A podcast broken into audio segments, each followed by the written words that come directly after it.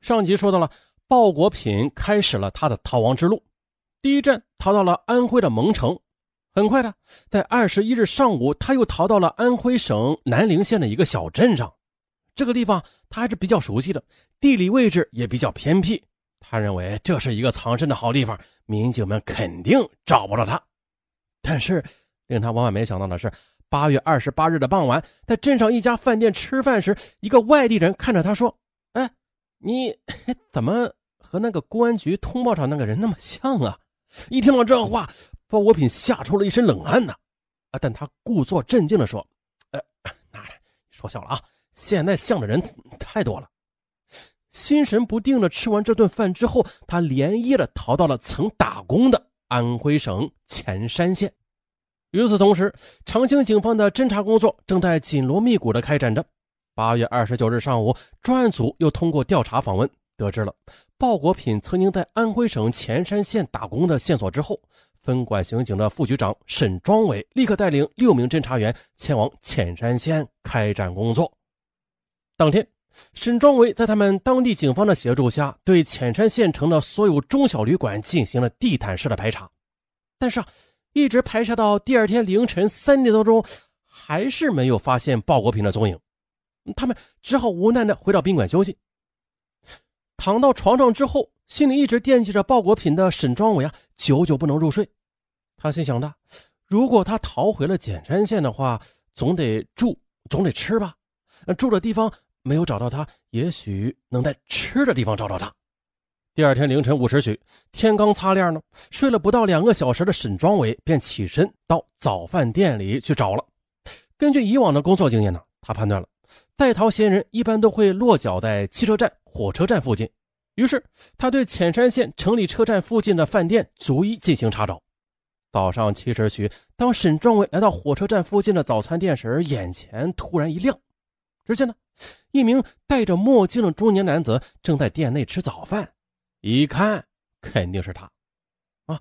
对鲍国品的照片已经看了不下一百次，他瞬间就认定了此人就是他在苦苦寻找了近一个星期的鲍国品。可是啊，由于当时他只有一个人，无法实施抓捕，于是呢，他径直的走进那间早餐店，买了一碗稀饭，啊，在背靠鲍国品的位置上坐了下来。他呢，一面暗地里盯牢了，一面通过短信联系其他侦查员。几分钟后呢，其他六名侦查员陆续的走进早餐店，形成了合围之势。后还没等鲍国平反应过来呢，沈壮伟一个转身，在其他侦查员的配合之下，将他牢牢的摁在了座位上。至此，从第一起案件至今逃亡了五年的鲍国平落网。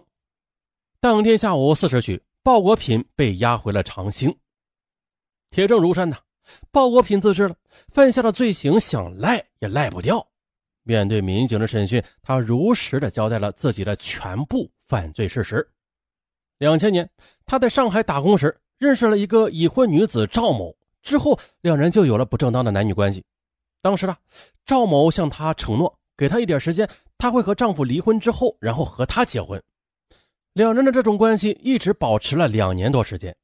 可是，直到二零零二年。赵某又告诉鲍国平，她不会离开丈夫和他结婚了。哎，觉得被骗的鲍国品一下子难以接受这样的事实，和赵某多次争吵之后，八月十七日下午，鲍国品打电话把赵某叫到了自己的租房。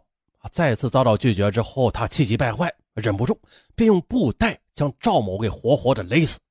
当天晚上呢，鲍国品又将尸体抱到了租房隔壁的房顶平台上，用地毯盖住尸体之后就逃走了。后来呀，就逃于了曾于1996年打过工的长兴。在逃到长兴之后，他又到怀坎乡的六都村寻找以前的工友王某，但是王某外出到杭州打工了，他又通过电话联系上王某，也来到杭州打工。而也就是在此时，他的身份由鲍国品变成了包更宝。在杭州，他又认识了一名已婚的贵州籍的女子徐某，两人认识不到三个月便开始同居了。不料啊，这好事不长，两人的苟且之事很快的被徐某的丈夫发现了。但是为了达到长期同居的目的，鲍国品便带着徐某来到了长兴。来到长兴之后，两人租住在志城镇台基山的一租房内。鲍国品应聘到一家快餐店做厨师。到了二零零四年年底的时候，徐某怀上了鲍国品的孩子。一直光棍的鲍国品喜出望外，对徐某也是更加疼爱了。但是令鲍国品失望的是，徐某怀孕之后，对贫穷的鲍国品很是不满，天天吵着要回家。但是鲍国品却不让他回家，更何况他还怀着自己的孩子呢。二零零五年五月份的一天晚上，徐某又提出来要回家，让鲍国品给他路费，并且扬言啊，不给路费的话，第二天等他上班之后，就将出租屋的电视机给卖掉，哎，自己筹路费回家。啊，鲍国品心想了，如果他真的这么做的话，那他岂不是人财两空了吗？与其这样，那还不如杀了他。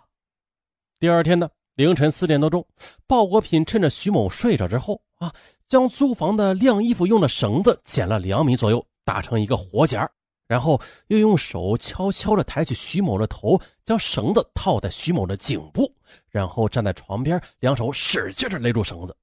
当时呢，被勒得难受的徐某两脚在床上不停地蹬动着，可是大概两三分钟之后，徐某的腿便停止了蹬动，但是。鲍国品怕徐某没有死啊，又连续的勒了七八分钟。之后呢，他又用徐某的衣服裹住了尸体，把尸体拖到南侧的墙角边。天亮之后呢，他锁上房门之后就去上班了。在店里上班的时候，鲍国品开始盘算着如何处理掉徐某的尸体啊。经过考虑，他觉得把尸体弄出去的话，很容易被发现。那不如就把尸体肢解之后，用盐给腌制后再密封起来。哎，对，这样的话尸臭散发的就很慢，也不容易被发现。于是。当天晚上下班之后，他到街上又买了二十包的食盐、一把菜刀，还有四只长腰形的塑料盆以及塑料薄膜等物品，然后再回到租房内，用菜刀把尸体给肢解之后，又连同徐某的衣服一起分装在两只塑料盆内，然后放入食盐，再用另外两只塑料盆盖到装尸体的塑料盆上，啊，用塑料胶带将盆的边儿给密封好。然后啊，再用塑料薄膜把密封的塑料盆再包起来。接着呀，为了避免引起别人的注意，他将密封后的塑料盆放到南侧的墙角边，上边又放了一块木板，木板上边再摆上一台电视机。之后，他对房间的血迹进行了清理，意图瞒天过海。可正所谓啊，纸是包不住火的。没想到两年之后的房东的一次装修让他东窗事发，警方的火眼金睛也令他原形毕露啊！千里追踪使他无路可逃。至此，本案完。嘿，检查一下家里的食盐啊，不要超过二十包。